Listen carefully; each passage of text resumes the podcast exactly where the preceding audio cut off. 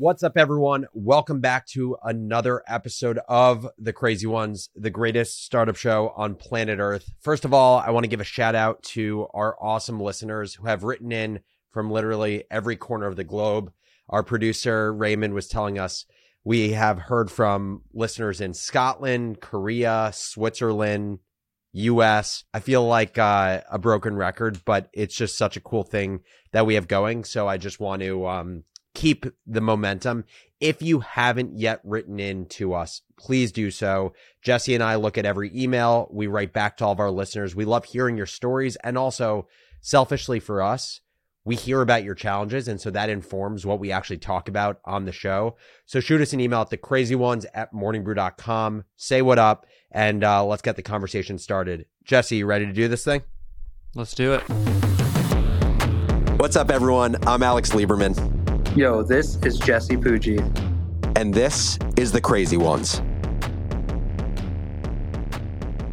Okay.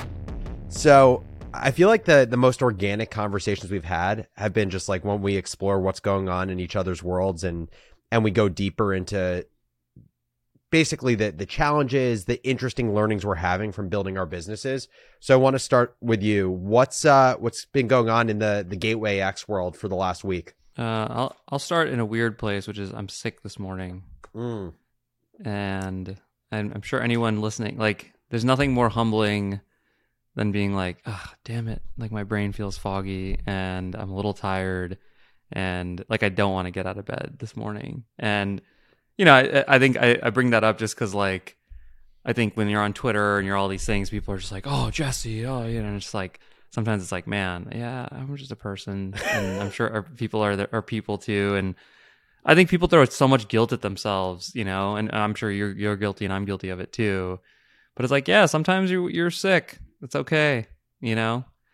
Um, so I don't know. I, that's that's just came up for me thinking this morning, and, and entrepreneurs get sick too. Maybe that should be a T-shirt. Yeah, seriously. Uh, Is there anything you try to do also. to just like be able to like try to be productive today, or do you just accept the fact that today maybe is just going to be a little bit less productive of a day?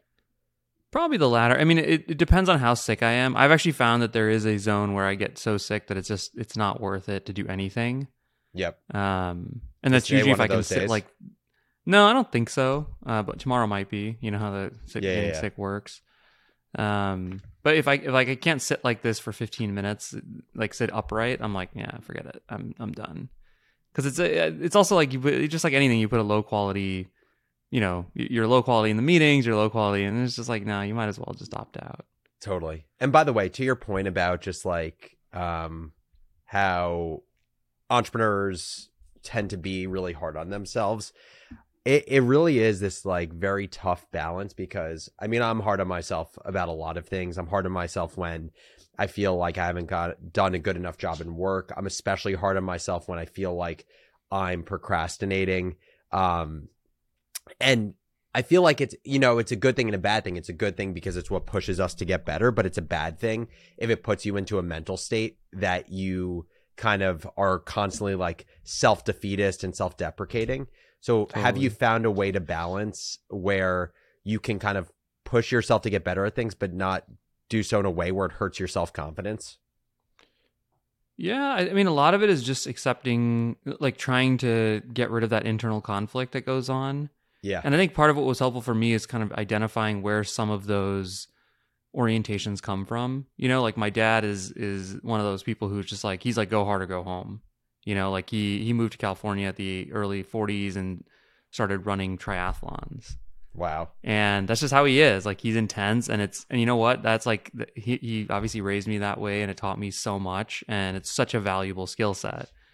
But not everywhere and all the time, right? And I think up until maybe my 30s, maybe early 30s, I was intense all the time about everything. so like when I had to exercise, like I might gain some weight, I'm like, I'm gonna do P90X3 and I'm gonna go as hard. And I would do it by the way, and I would like I could do 12 pull-ups when I was 30 and and then I would like lose it. And and that was like a lot of the coaching stuff I started doing was like, how do I make these things more sustainable, livable? And so I think just having that little like decision actually before I do something, because like up until maybe a few years ago, I would just go, okay, I want to. I want to read books. Uh, you got to read a book once a week. Like it would always be intense, and like again, that worked well for me for a long time. But then it started to become less fun and less sustainable. And and so I think for me, just noticing when I'm doing that, I'm going, you know, like a good example actually. So exercise is a great example because up until COVID, I used to always exercise that way, and I was very on and off. And then I just during COVID, I was like, you know what? I'm just gonna like exercise a few days a week. I, I'm not gonna make this. I want to make it a habit versus a goal. Um, Yeah. this, there's a good article about that, and and I have literally exercised for three years consistently for the first time in my life. Like I've exercised 20 times a month every, and it's just because I'm not intense about it. Actually, Totally. You I'm like, give yeah, yourself you- permission to miss certain days, and that doesn't miss a day. Who off the horse. cares? Like Yeah, oh, yeah. the old the old version of Jesse, like miss a day. Oh, dude, you missed. Oh, missed two days. All right, I'm done. I'm never working out. again. Yeah. a hundred Um, percent. the other funny one that actually just happened to me also uh, is like during COVID, I was like, I should read. I should be reading. I, I had no job. Like I was between things, and I just didn't feel like reading. And you know, uh, up until then, I was probably reading twenty books a year, or something like that. And I just, I was like, damn. And you, you know, it was the first time where instead of guilting myself, I was like, you know what? That's fine. I don't feel like reading. I don't know why. I had launched a bunch of companies. And funny enough, like in the last month, I've like read three books for the first time since since anything started. you read Die with Zero, right? Mm-hmm. Yeah, I just finished it. Um, and now I'm like, it's just fun. I'm like, oh yeah, what what can I learn next? You know, and, and it's it's feeling a little bit more inspired than the drudgery of forcing myself to read books. So I don't know. A lot of it is trying to relate to my preferences and what I want, and and doing it because I want it, truly want it, versus I think I should want it, or someone told me to do it, or that's how I was raised. Yeah. Um, so that's unpacking it for me. No, it makes total sense. I mean, I think I've talked about it on the podcast before, but the classic thing for me, and I think I've told you this, is like I, I think because I'm a, a Type Seven on on the Enneagram, like my classic thing is I never feel like I'm spending my time perfectly. I feel like I procrastinate a lot. And by the way, this has been a feeling I've had since freshman year of college, Mhm. and no matter what I do, I feel like I'm still not spending my time perfectly. like you could do and- more. Exactly. And so it's this constant battle of me trying to push myself to be as effective and efficient with my time as possible because I also feel guilty with it sometimes, right? Like sometimes I feel guilty like of all people, I should know how important the value of time is. And so when I don't spend my time intentionally in a given day, like I'm just not keeping my word to myself because I I should understand the value. And so I think like sometimes it's helpful in making me better at spending my time because I really do think I can get better. But at other times, like I'm just like for the last 10 years, I have been so hard on myself about procrastinating. How do I Yeah. do so in a way where like it doesn't hurt hurt my self confidence confidence, but it allows me to get better? Yeah, one of the funny things my coach will do, and I'm like, man, I had a rough week, and God, I, I screwed this up, and I should have done this better, and I could have gotten so much more out of this. He'll like, so tell me, like, where'd you start in the week? Where'd you end? Like, we'll go through kind of all the stuff I got done. He's like, damn, you like got a lot done this week, Jesse. Totally. He'll just be like, you sounds like a pretty good week, you know? like what?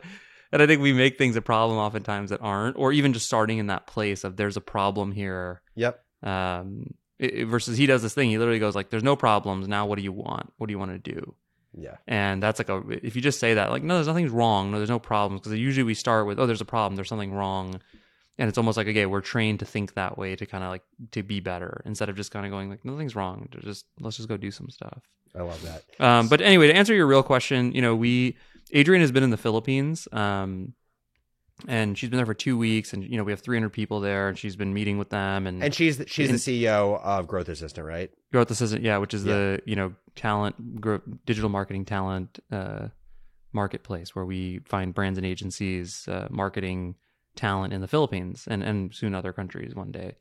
Um, but she's been there, and, and I think it's been just amazing for her. You know, she's worked. Our internal staff there is about 25, and we have like 300 GAs working for clients, and you know, I think it, it all became really real for her, and I think it was really amazing. So anyway, that's what she's been up to.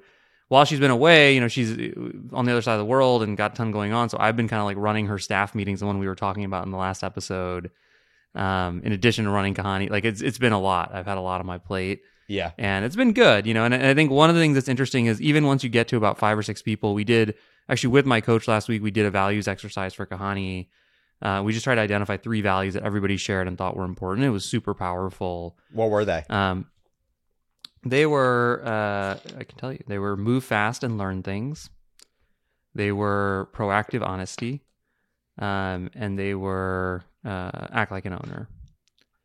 And so, and it was actually cool. He he used a Netflix example. We could probably put it in the show notes. Like what you know at the end of the day you can have single words right ownership communication Yep. um uh, and uh, Proactivity or proactive uh, or, or no candor. well it's like can- candor communication was one of them um ownership was one of them and then like speed uh, speed or learning Yep. speed slash learning but what netflix does which I, which I love and we did the same thing as a group and it was a really good exercise is we then listed like three to four behaviors of what that actually means. Yep. because the value like values have taken on such a you know and, and so we did a couple interesting one is we only picked we said let's do two or three. Let's actually make sure we're living these things. And even when a company is five six seven people i think that's kind of the right time to start the values conversation because it sort of gives people a guideline. It's leverage for the founders to kind of give them a guidepost for what people will do when they're not around and It's like, also when you have the most touchstone. control over this stuff. Like when you have 500 people actually changing from where you were in the early days is very difficult. Very, very hard. Yeah. Yeah. Yeah. And everybody, every company, I believe every company has values, whether stated or unstated or whether lived or unlived, right? Like it's whatever people get paid, promoted, hired, fired based on. Like it's how those decisions are made. And so that was a really great exercise. And you could already feel the next day, I was like, okay, we're going to move fast. Like we're going to, and just calling it out and being able to use it as a touchstone. So that was interesting. The other thing I, they just picked up on is, is this is a big one. Um, you know, there's just this a lot of folks who join companies, even early stage. There tends to be there's the people who either you know they ask for forgiveness or they ask for permission. And I've been kind of going around and kind of going like, hey, stop asking for permission. Yeah. You know, part of that's acting like an owner, right? That's like a cool way of thinking about ownership. It's like if you actually own the business, what would you do? You wouldn't be waiting around, to, you know, to act. Uh, like there's this question of both companies, like, oh, should we should we welcome new customers? Should we say publicly they become customers? I'm like, yeah, sure. Like if they don't like it, they'll tell us, you know. And Just do it, and- see what happens. yeah, just do it, see what happens. But it's it's you realize actually how much organizational uh, inertia and slowness sets in because of that one issue, which is like I'm gonna wait for permission and not ask for forgiveness, right? And it's always good back to the earlier part of our conversations. Like people don't want to get in trouble, like they don't want to do something wrong, they don't want to make a mistake, and that's been a big one for me. Is just like on the margin, just kind of playing a lot with mindsets and saying like let's Yeah. let's move to this forgiveness mindset. Yeah, we we Um, I feel like in uh there's always different words for it, but in the early days of the brew, we'd always I always thought of it as like there's two types of employees. There's pull employees and there's push employees. Pull Mhm. employees are the people that pull the entire business forward. Push employees are the people you have to push, as in like give them orders and they're order takers and they do the thing. And I do think dep- as you get to a certain size, push employees aren't necessarily a bad thing, but in the early days of the business, having pull employees is really, really important. It's funny you mentioned the uh like ownership mentality, people acting like owners, because Austin and I talked about this ad nauseum throughout building the brew. Do you think people actually have to be owners in order to act like owners? As in, do you think everyone has to have equity to to have that value in place? No, I don't think so. I, I think I'm kind of more in the 37 signals camp around equity ownership. Like just because you give someone 0.1 for five percent, you know, a company's worth 100 million dollars and it sells for 100 million, and someone gets 0.15 percent of that company, they're going to get what 150 grand, Yeah. and that's not that's not small money. I'm not saying it's small, but it's also not like it shouldn't you know it shouldn't change every waking hour of their life to work as hard as so the founder who might get to own 20 or 30 percent of the business in yeah, that situation. there's actually there's actually an argument to be made that like just paying them higher comp for a period of five Totally. years is a better option for them. Totally. I'm generally more in that camp, I'd say, based on my experience. Um, but dude, people want to own stuff because because that's like a great way. Like it's a fun way to be, Yeah, right? It's it's it's nice to feel purpose. It's nice to feel like you care about something. Um, you know, it's, it's sort of the zen and the art of motorcycle maintenance, right? Like it's that's I think that's an enjoyable way to live versus someone who kind of doesn't care. yep, Uh, and you know, my anal- my favorite analogy for the ownership one is just the rental car versus own a car, right? Like when you when you own a car, you're gonna drive a little more carefully. You're gonna look at the cars next to that you're parking. When you're renting a car, you do not give you know you don't give two hoots usually about what happens to the car, as long as you don't have to pay anything. And so, but no, I, I don't think you have to own part of the company, and I think that's like a faux narrative oftentimes. Um, that founder, you know, founders will somewhat be manipulative around. Oh, everyone's an owner here, and it's like, yeah, you know, maybe, totally. right? Also, one o- one other question about just as you've taken over the staff meetings while Adrian's been in the Philippines, have you taken time to just think about do you enjoy doing this? Like ha- has this brought awareness of like things you do you want to do moving forward versus don't want to do? Like what what was your feeling around taking these over when you pr- this isn't part of your you know week to week work anymore Yeah, I, you know, I, I think I'm I'm more long term more excited to be in the seat of the person coaching that person and Yep. helping them learn those skills and build them. Um, and I'm probably a little less excited about being the person running that meeting. Actually, uh, with that said, like uh, you know, I, I think I was like, oh, I should probably do this every six months for any business I'm in. You know, and like some of it might be like the principal sitting in on the teachers thing because I don't even usually sit in on her meetings. You know and it's just good. Like like I, I think people people got to see a different style and a different flavor. You know, um, I tend to be a little bit more intense probably than she is, and like there was some feedback that someone said to her. She's like, yeah, it was, it was meetings a little different when Jesse was running. like there was a lot of healthy pressure, and and I think the other thing for her was I think she found it valuable. We recorded them, and she was like, oh yeah, like that's a stylistic thing I didn't realize yeah you know, and her and I, her and I are extremely close friends, and so we have a ton of candor. And like, you know, one of the things we both just talked about was like, there's that moment where someone says something and it's not the complete answer, or it's they're a little off base, or it's just it like leaves something to be desired in terms of like how buttoned up they are or how well they understand something in in a staff meeting, right?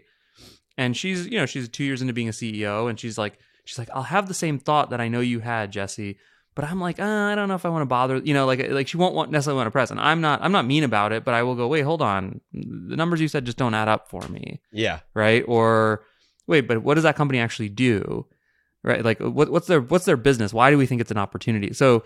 I think the one of the learnings when she got watching me was like, oh, like the uh, she has the same thoughts, which is really good, right? She's like, I, I I definitely conclude the same things as you, but I just like you're willing to just keep pushing on it until there's clarity or until there's like a real obvious next step. And I think that was great for her to see that and then know that like people actually like it too. You know, if if they feel like it, as long as you're not being mean about it, like they go, oh, okay, yeah, that's good. We got an answer to that, and we're going to move forward with it. And it sets It- the tone, by the way, when you do that every week. and with, with, I guarantee you, when she comes back, people are going to just be more on top of their stuff. totally There's I- I this, mean, uh, it i just want to say one thing on that it's i think in some ways the way you describe it like i'm more like adrian and i want to get to more like your side of the spectrum or at least like learn from it because i don't know if this is how adrian feels but the way that you just described how like you handle meetings differently than she does is it just seems like what people would describe as let's call it like tension or confrontation mhm. you welcome that more. Whereas like i i personally am afraid of it. I'll i'll just even use the most meta example. Like today right before this episode when we did a little bit of a change or run a show i felt nervousness around messaging you saying hey Right. can you let me know more in advance about a topic for the show like i actually felt like oh am i being a dick here like Yeah, like yeah, it was yeah. very uncomfortable to me but actually in doing that it i was a little bit as ridiculous as it sounds proud of myself because like those types of conversations are very uncomfortable for me but to your point it is so important because when you aren't willing to like drill down to what do we actually need to do why wasn't something done this way it it you don't have as much precision around the direction that people are going totally. And and I think like I mean, you some people call it radical candor, which is you care a lot and you're very honest. yeah And I think like I'm not. oh, By the way, like I'm not even in a, in the span of one meeting. I may go from like being really really loving but very tough to then like kind of on the line to then kind of being a jerk and and like I. I like part of my self awareness has been like I'll catch myself and go, hold on, guys. I'm not saying that yeah you didn't do anything wrong, or you know, I'll have to be very specific. And and it's super important that we don't just leave this unanswered, right? Totally. Otherwise, here's what happened. And then everyone goes, yeah, yeah, you're right, Jesse, totally get it. Versus the old me would have just been like, come on, guys, like what are we doing here? You're like, this is craziness, right? totally and and so I think that's anyway, yeah, I, I think that's I think that's where all the good juice is, which is like, and also just in your mind, getting rid of that tension. I was I was telling someone the other day, like in one of the big things that's different for Gateway X versus Ampush for me is I've gotten a lot better at firing people. And I don't mean like I'm like Ari Gold, who's just like I love firing people. I hate, you know. you're not walking out with And- a paintball gun around your office no. And but the reason is because I actually don't judge those people anymore. And I don't try to like make them right or wrong. I just realize they're not working with me. Like the fit's not right. yep And so in a in a pretty loving way usually and in a helpful way, I'm like, hey, like this isn't really working. Here's some of the things we could do to be doing it differently. I'm gonna give that a shot, and you know, if it works, it works. If it does, like, but I, the old me would be like, why can't you figure this? You know, like it would be a much more judgy thing, and then I would actually get nervous the same way you would. Like, I don't want to have that confrontational Totally. conversation, right? I don't want to. I don't want to get. And then I would just leave it alone, and then I would like be bad at firing someone, or I just keep hoping that they were going to turn. And this time, I've just gotten like, oh yeah, if you if you consistently don't show up to a meeting prepared, like I I'm not going to judge you for it, right? Like, but that just doesn't work for me. Like, yeah. And totally. that's it. And and so that has made me much better at it. And I think even like because it's not it doesn't have to be. It's not. There's no more trade off between being nice and standing up for my standards. There's is both. They're both at the same time. I am nice or kind while also upholding my standards and like I'm not perfect at it by any means, but that's like the thing I work on a lot. A hundred percent. And uh, just one last thought around this topic of like tension and um, confrontation is I think as I've become more aware, self aware of like why I avoid confrontation, ironically, what I've realized over time is it actually is totally for, or not totally, but a lot of for selfish reasons.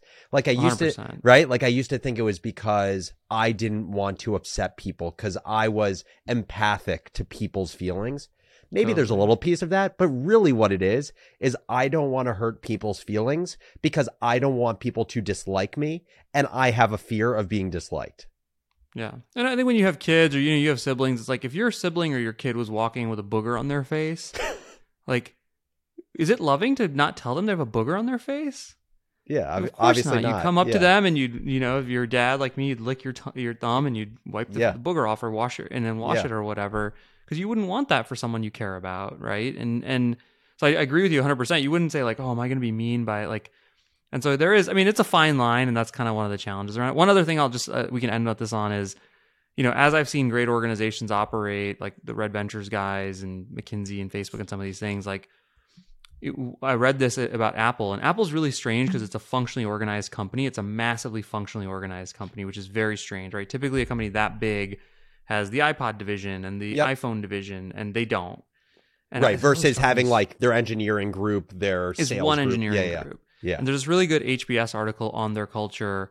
And what's funny about it is even though they're organized that way, and like, you know, Amazon famously has all these tiny, tiny little teams, the sub, the sort of sub values underneath it, according to this article, are the same as like Red Ventures, Amazon, any of these other companies. And my favorite one that I tell like Adrian new leaders is Apple requires that you know the details of your organization three levels down. So if you're a VP, and and the reason they do that is just very like this is part of just why it's important to be super buttoned up or know the answers or know that know your numbers and your data is because they don't ever want people to say I have to follow up to make a Yeah. decision.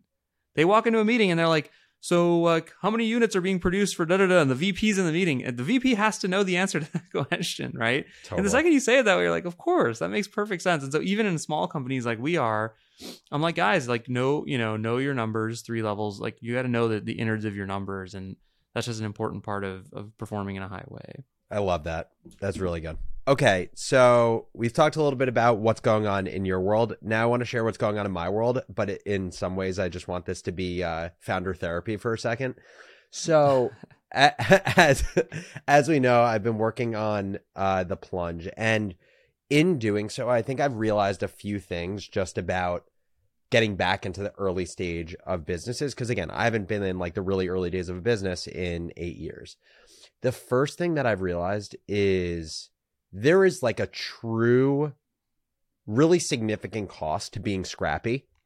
And I've always been someone who like embraces this identity of being like, I'm so scrappy. Like I have one setting and I'm just going to will something into existence. Like I've loved that about myself. And generally, like I think it's also the bootstrapper mentality. Like you have to be scrappy because you don't have a lot of Mhm. resources.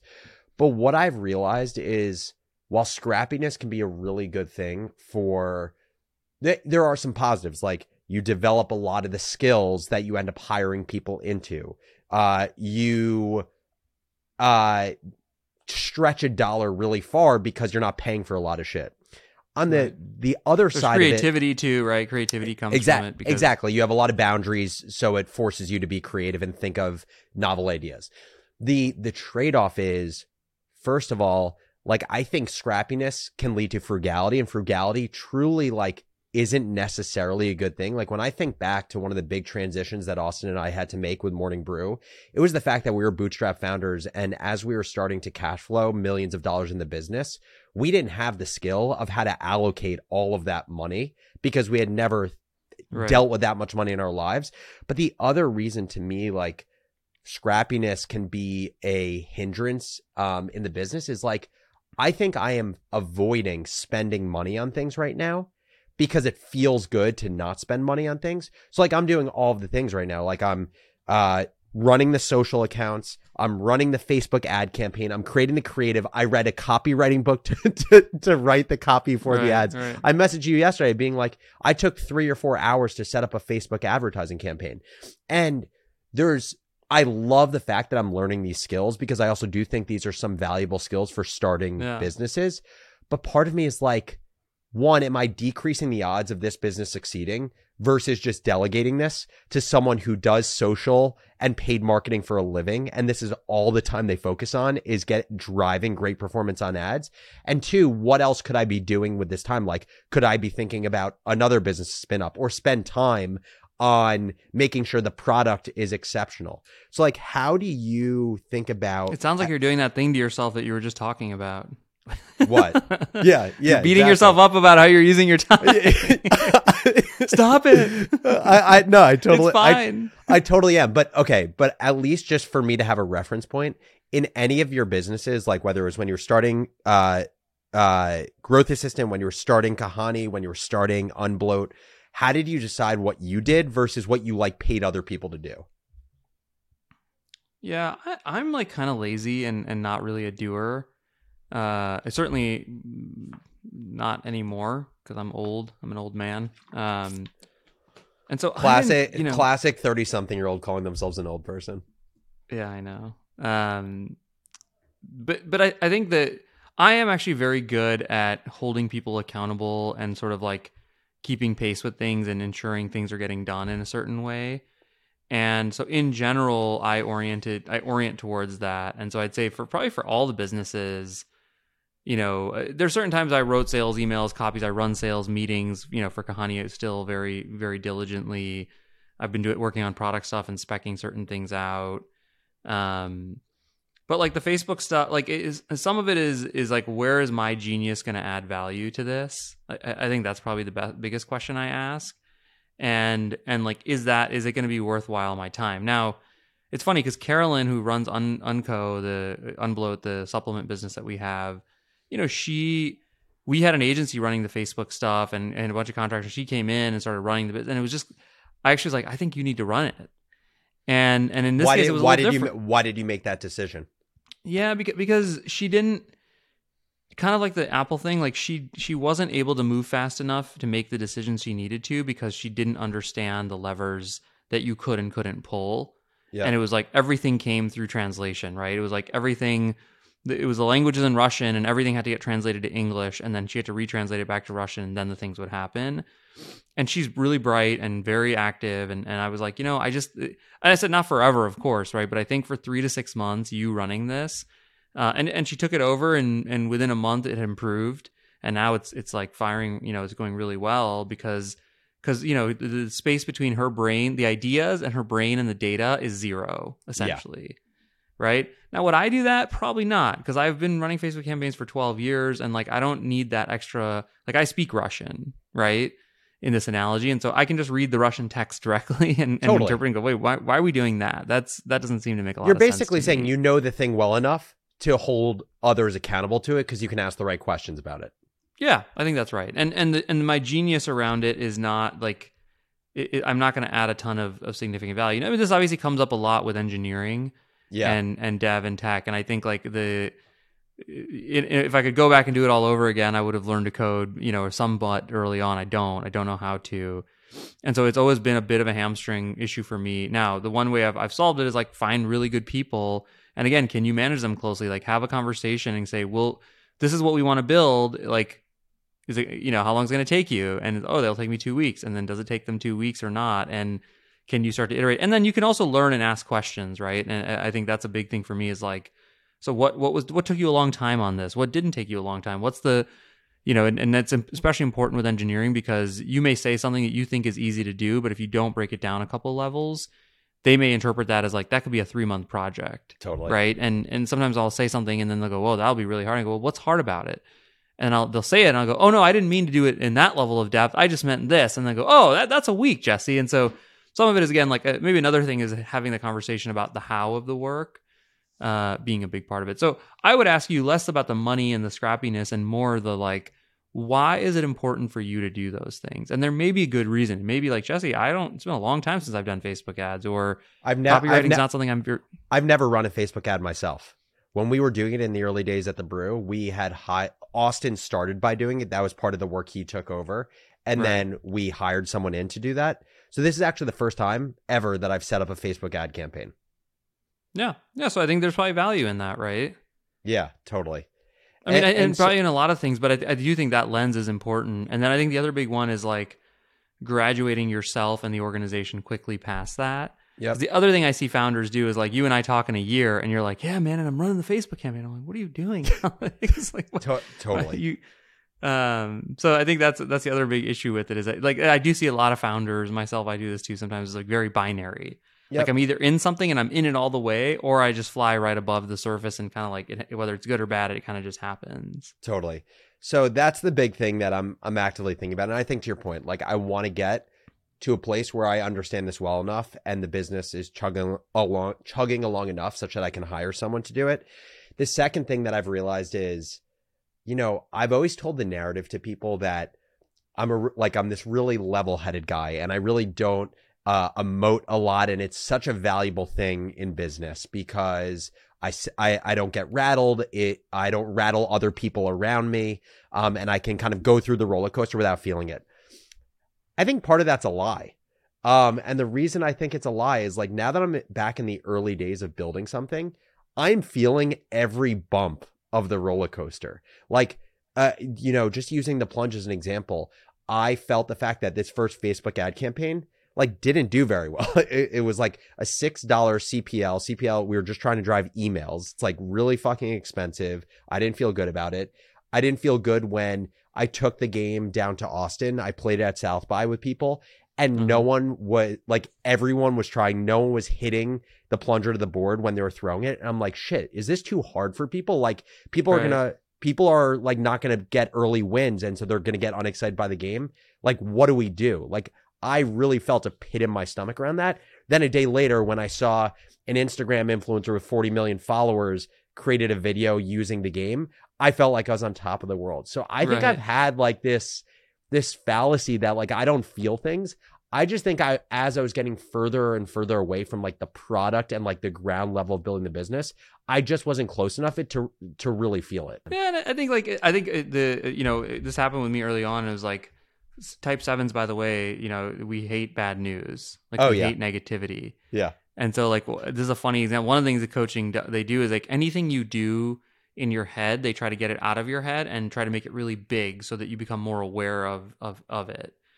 And so I had a period where Dave was like, anytime you see a number on a report, because I would sometimes avoid looking at reports because I was like, "Ah, I don't want to look at those numbers, you know, like they're scary. They're going to be bad. I know they're going to be bad, right?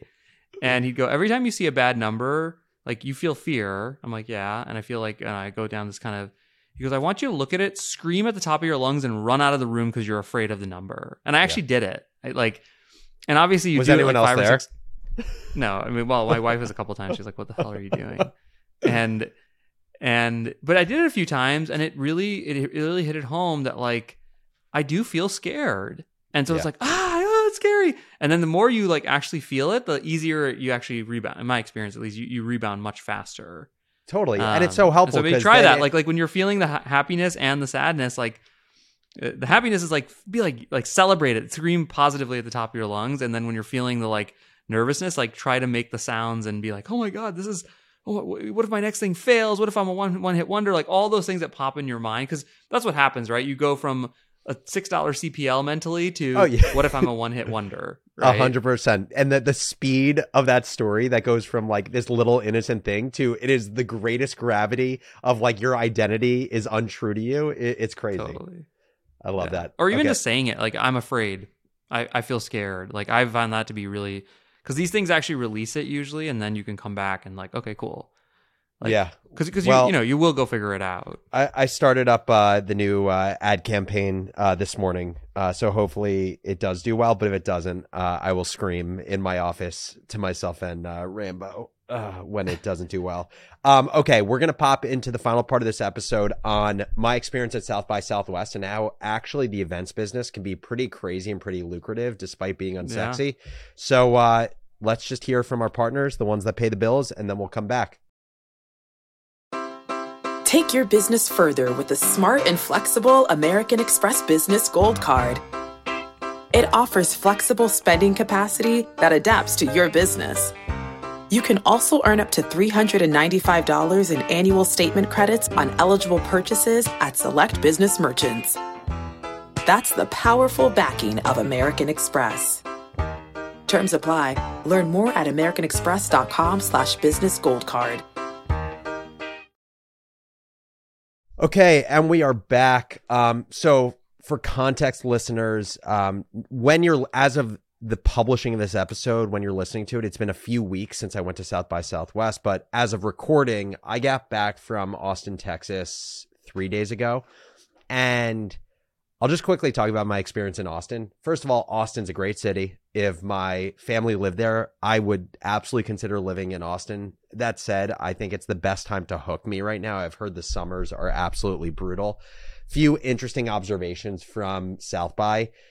The first observation is like if you didn't realize that a recessionary environment was going on, like markets down, funding's dried up, companies laying people off, you would you would think that like we are in like the greatest bull run of all time. Like the energy and how many people were in Austin was crazy to me.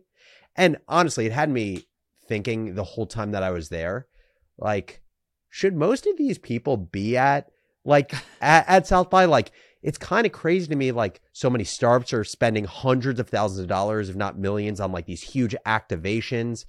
I, I actually, Jesse, I'm just curious about this for a sec. Like, what's your view on when it makes sense for uh, a CEO to actually go to conferences? Like, it just feels like it was a waste of time for most of the people there.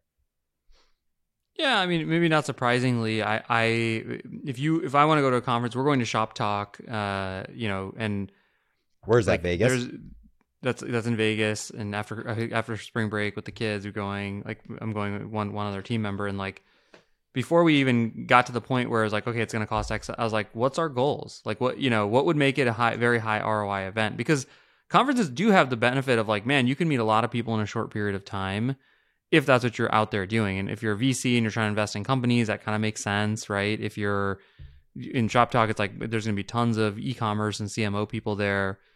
And to me, you have to hold it to a goal. So it's like, uh, you know, I, I forgot exactly what ours is. I think it's 25 meetings that come from that, uh, in addition to like we show Kahani on our phones to like 50 people or something like that. Yep. Right. So it's like, so so yeah. I mean, look, I I think they can be valuable. Um, if they have ROI and goals attached to them. And I think separately, like if, if it's there's a big thing in this ecosystem that we all just love it. Like the reason people are on Twitter, the reason you and I do this show is because we're all passionate about entrepreneurship. And I think there that's a reasonable reason. But then you should just be honest with yourself and whoever else, which is like, yeah, I'm going there for a few days to see my friends and like learn stuff and hang out. Like, yeah, so you're talking about a vacation, not work. under fair enough yeah, yeah i don't I, I wouldn't argue that um it's not there to work it's there because it's good to be in you know you enjoy it and Yeah, and totally. you you value that time um, and do you think you couldn't get that 25 meetings just being home and reaching out to people and scheduling them digitally? I don't think you'd be able to get the, them in the same way both like the velocity like you, know there's literally several thousand e-commerce leaders in one place at one time. Yep. and so i think that's incredibly valuable. And then and then you know like if, in my case for example like i'm i'm pretty you know well spoken and and like when i'm in person with people it tends to be a little bit more impactful. And so it hopefully not only improves the, the fact that we'll get the meetings but also the quality of the of that interaction versus a zoom it's like very very different Totally. Yeah, uh, I think that makes sense. Maybe the uh, maybe the the real hack is you post on Twitter or LinkedIn that you're going to South by or going to Shop Talk, and you say if you want to meet up, let me know. People respond saying, uh, "Hey, let's meet up. I'll be there." And then the day before you say your flight got canceled, you'd still love to chat though, and you set up uh, dozens of meetings just virtually after your flight got canceled. No, I think um, I think conferences can be valuable. I just think a lot of people go there for vacation, calling it work, or a lot of people don't have the type of discussion you were just talking about with your team member where you actually lay out like what are our very specific metrics that would make this conference a win. And even for the people who do that, I think a lot of people also stay within their comfort zone where like, yes, they say like, let's show Kahani to 50 people. And then they go to the event. They're like kind of scared. Like it is going to events and like forcing yourself into conversation with people is highly uncomfortable and i just right. think a lot a lot of people will avoid those types of conversations if you're able to do the things that we just talked about then i think it can be worth it no um i mean these so, conferences make a lot of money too i think that's part of one of the for the organizers right because they bring oh, these people together yeah it's insane and we'll talk about it in a second uh you know the only other thought from south by is i'm just trying to reflect on some of my uh, most interesting experiences there the first is I saw Terry Crews. Uh, he was there's there's some uh, movie or show where I think he's like the president. His name's Camacho, and he was on the back of a pickup truck with a blonde wig. Guy's jacked out of his mind, wearing a tank top and spandex. So I saw him driving down uh, uh, Congress, the main street in South by. Yeah. That was interesting. Um, and then I I will say it was not as a non-operator right now, it was nice to meet people that I have met on Twitter over the last six years, but have never met in person. So I met like Sam Parr, who I've never met in person. I met Nick Gray, who I've never met in person. Shout out Nick Gray, who he was doing free Tesla rides from. Uh, he would pick people up from the airport for free and drive them to their destination. I got to meet him. He had a little sign that said the plunge. Why was he doing went, that? Just as a way to like meet founders. Um, huh. and and I think also he knew he was going to take picture with these people. These pic- people have audience on Twitter, and he would put his right. book, which is um, the Two Hour Cocktail Party. He would put a picture of that in each Twitter picture that ended up getting posted. creative. So that, so that, was smart. What was the most uh, interesting thing you learned, or like most uh, interesting conversation you had? Um, the most interesting conversation that I had is probably at this dinner. Like it was probably at this small dinner that I had with Sam Parr, um, uh, a biz, uh, Sam Parr, the guys who started Our Future that Morning Brew acquired, and then there were some other really cool entrepreneurs there. There's a guy who started a chicken coop business. They're creating like a electric chicken coop business. Um, I think honestly, like the most interesting thing uh, I learned from Sam, like it kind of just goes into the topic we're about to talk about. So this is probably a good pivot, which is, you know, the hustle started as an events business and mm. like it started as a single tech event for early stage founders in San Francisco. And then they just use that list of attendees. And that's what started the hustle newsletter. And it just had me thinking about like, there are just all these different, I would say, relatively low risk ways as an entrepreneur to to build quality audience that you can then monetize in a lot of ways. Obviously, like newsletter and Twitter is a great way to do it, but events are also an exceptional way to do it. And so, like, as I was at South by, I was just thinking the whole time, like, there are hundreds of thousands of people here. How big of an event is it? And they don't publish the financials publicly about the event, but it came out that at in 2017, South by Southwest, drove $325 million in economic impact to Austin. 165 million of that was all around attendance, was ticket holders, credentials, etc. And then you had another like 38 million that was for exhibitors and sponsors. But it actually, when I think about it, I think events are actually such a good way for first time entrepreneurs or just entrepreneurs who want to build a great cash flowing business to get into the thing because you can do a pretty low risk, right? You can uh, sell sponsorships up front. You can pre-sell tickets. You can use that to pay for the venue and things. And basically, if you niche it down enough, you know you're going to get a highly valuable audience. And so I started going down this rabbit hole of just like events businesses. And there's some crazy events businesses. Like there's a company um, called Informa. Have you heard of Informa? In- Informa is a $12 billion UK based business. Uh, just their events business did $395 million top line in 2022. And by the way, events businesses can be 30 to 50% margin businesses. Like, Yeah, like they're super that- profitable. they're they're super profitable. There's another one called Ascential. This is the business that owns uh Cannes Lion and Money 2020. They did 375 million dollars in 2017. Like these events can do like Yeah, Can huge ones. I mean, the there's this this Indian couple. Somebody was telling me about them, and and they they're become they become like the master. They started Shop Talk, and not Oh, only did oh they, they started Money 2020 also. yeah yeah. So Yeah. they basically just have have it down to a formula, and they build them. They get attendance, and then they fl- and then they sell them, and Totally. and like. I mean, you could just do the back of the envelope math. If you and I wanted to throw uh, a conference of some sort, Yep. you know, if you can just ballpark numbers, you could have a thousand people attend. On average, charge them a thousand bucks. That's a million bucks. Yep. Right. And then if you can, if you get the right types of people, people are ready to spend money and whatever, you could probably get another. I've heard anywhere from fifty to one hundred percent of your attendance costs in in sponsorships Yep. and that you know you have the the lanyard sponsor and the what a bag sponsor and the big you know the um and so you can make two million dollars for a thousand people attending and you know the hotel venues are not that expensive. There's like maybe that would require you one full-time person and staff and then probably several hundred thousand dollars just to kind of have the venue space and all the food and whatever other things that are there.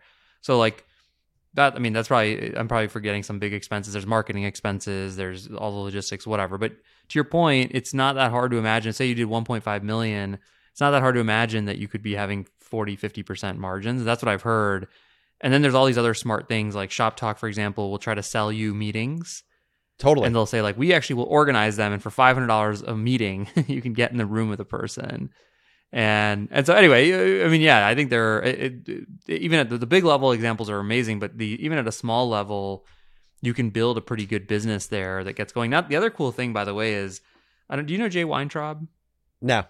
he's like one of my first friends in starting businesses he's like the guy who started leadscon Okay. The other the other cool thing is like you end up becoming the person who knows everyone in that little mm, industry or niche Totally. and that's incredibly valuable right like you just become a power broker of sorts and and i think like that can become another I- uh, I'm benefit By the way, I'm surprised why you haven't launched a growth marketing event. Like why you don't do a growth marketing conference. You know everyone in the space. It helps you actually potentially find great operators for future businesses that you launch.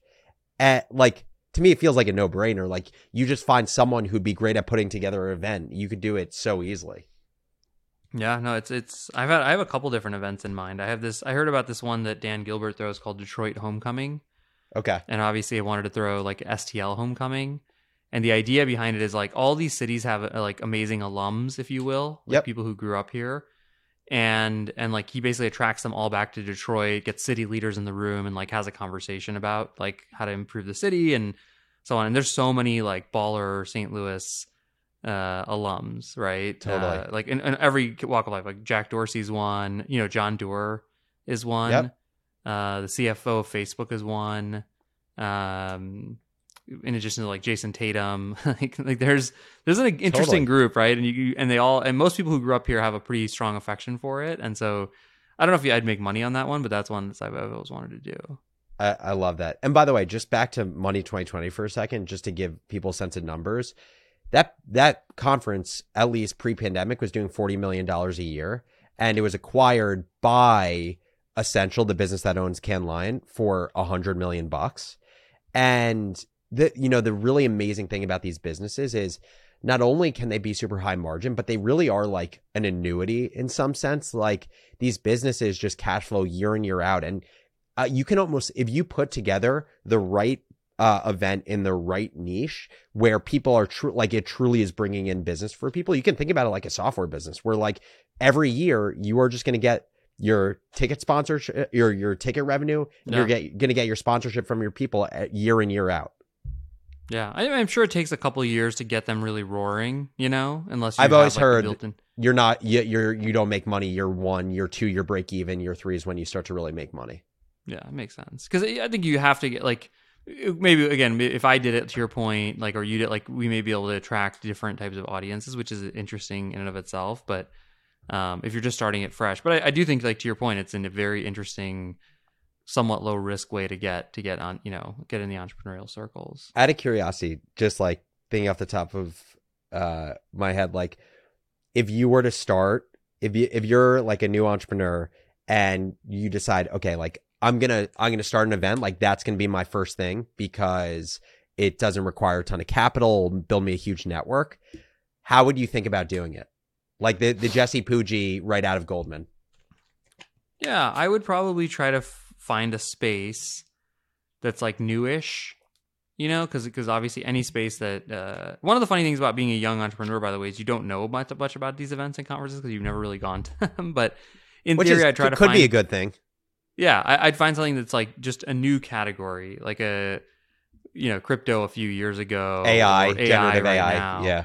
Yeah. And then even like can I to your point, can I cut it down one more level?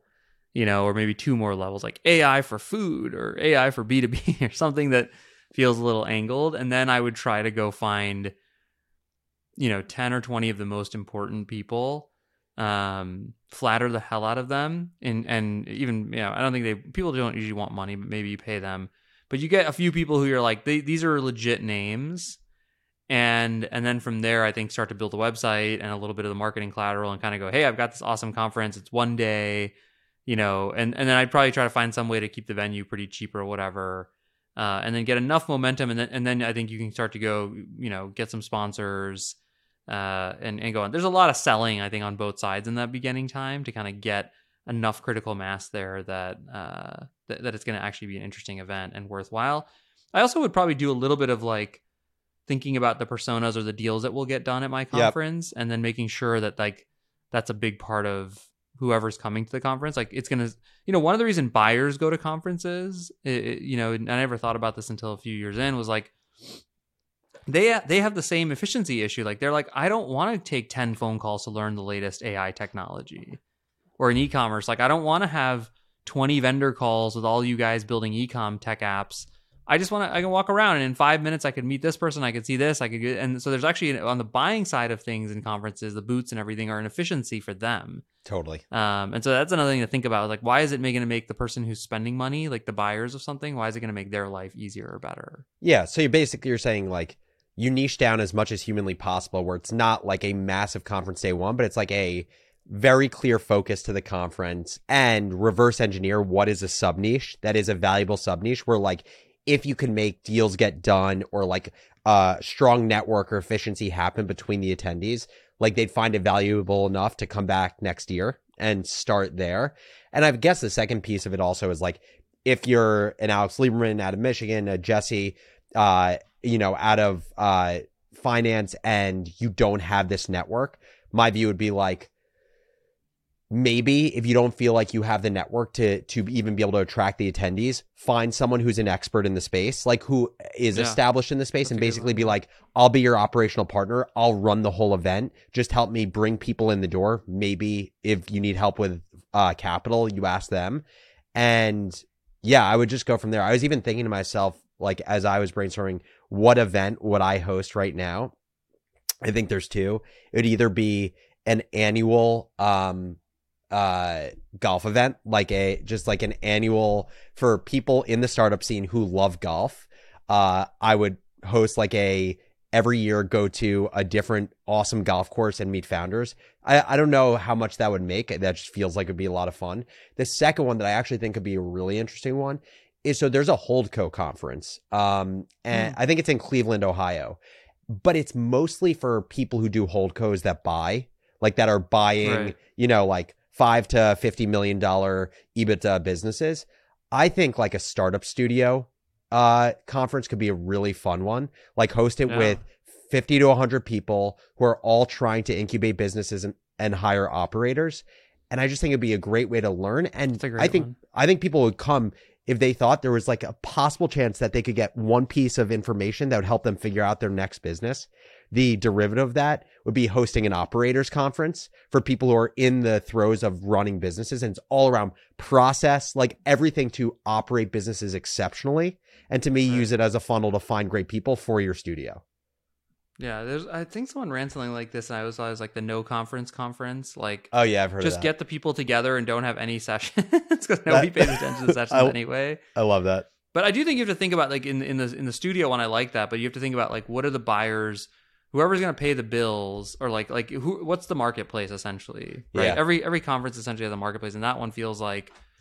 You, you know, talented people who who are interested in becoming CEOs, and then like the studios on the other side with their ideas and their how they work or whatever. I'm just thinking out loud, but the Totally.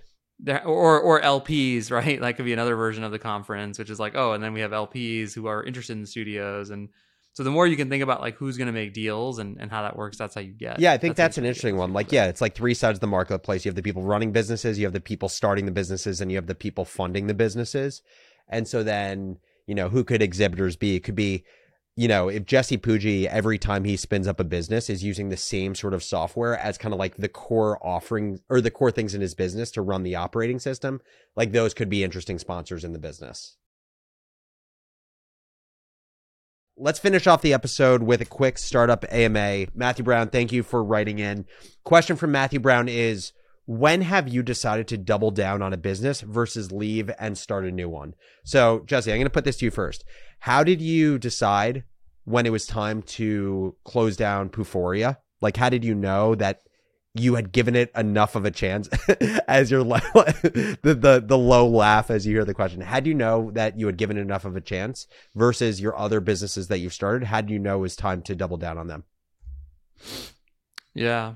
I, I would start by saying I'm not sure I'm that great at this. Um, and this is where like for me, tenacity sometimes can be a con. Like I, I'm like, I'm like, no, I'm going to make this work. right And I, I think there's a couple things that in that case led it to and, and how I think about this question. One is like, I think ultimately you have to time box everything. And so if you're a new new founder starting out, I typically say like give yourself 2 years. If you don't have anything going interesting within 2 years, then probably you should do something else. 2 years is a long time if you're giving it your all every day.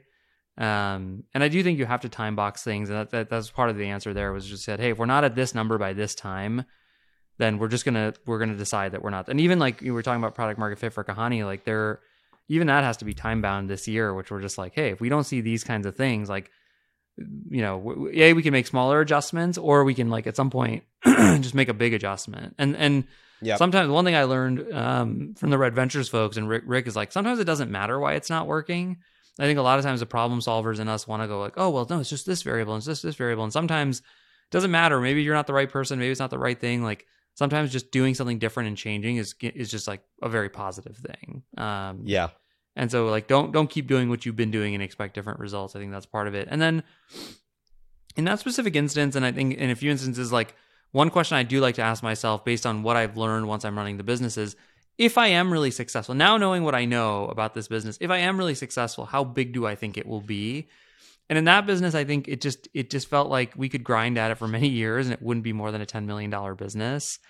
And that just wasn't that interesting. And so that's the other thing, which is like creating sort of the bar or the, you know, the threshold for yourself around what has to become interesting with how you're using your time. What do you have to believe about what's going to end up happening? And so I think sometimes when you get into something, you may even go, oh no, I, th- I think it can start working, or maybe it is working. but you look at it and you go, yeah, but even if it works, in the biggest of my wildest dreams, it's not going to be that interesting of a business, or it's not going to meet my sort of personal return on time. totally. And so I think that's the other big one that, that sticks out for me in that decision. Yeah, I think that makes total sense. And just, you know, to provide specifics on how I'm thinking about it right now for the plunge, basically my view is I want to give it my all from like a go to market perspective. And and I think um by the time this episode comes out, the founders journal of like my growth strategy for the plunge will have come out. But basically it's like three things. It's optimizing um reservations for our Kickstarter campaign through paid ads. It's events. So I've gotten five ambassadors in different cities in the US to have the game and host weekly events. And it's short form social. And my view is if by the end of the Kickstarter campaign, doing all of those things doesn't lead us to hitting our goal, a, a large change probably needs to happen because I really feel like I've put my best foot forward. And that's okay. Up until that point, it, until I get to that point, I will continue to do everything possible to sell as much of this game as possible. And to your point about like, is it a big enough business? Like I, I ask myself that with the plunge all the time. And the way that I think about it is I I will keep at this business if not only the plunge sells well in the Kickstarter campaign, but I feel like this could be the next generation version of Nerf. Like if I think Yeah. this could be like the next big brand for adults and kids to have fun outside, I, I think that is a fun business that I'd like to be involved with for a long period of time. If not, maybe different decisions have to be made in the future. And either way, it's not a good or a bad. It's just to your point, it's a function of time and what is worth spending your time on. Yeah, and, and I think the only other thing I'd say is like that's a very uh, my view of it, and I think yours to some degree is, is a very business minded view, like Yep. return on time and whatever. You know, there's this famous story about the founder of Pandora. I think he spent seven years on the like music algorithm project or whatever. And so I don't, you know, I don't know Matthew what you're working on, but like if it's something that you genuinely feel passionate and excited about, you should keep working on it until you don't feel that way anymore. Because you know there are famous stories of people spending five, ten years on something before it cracks. And I think Totally. I, I wouldn't do that because you want it to crack. Like if you're if you're doing it, you know, for a business reason, that's probably not the right reason. But if you're doing it because you're passionate about that thing existing in the world, I think that's kind of a different set of parameters. Yeah, I, I I think it's such a good point because it's like if if I was starting Morning Brew today and I got six months into the thing and only had five thousand subscribers, I would probably be quitting it if if we're looking at it from through the lens of business.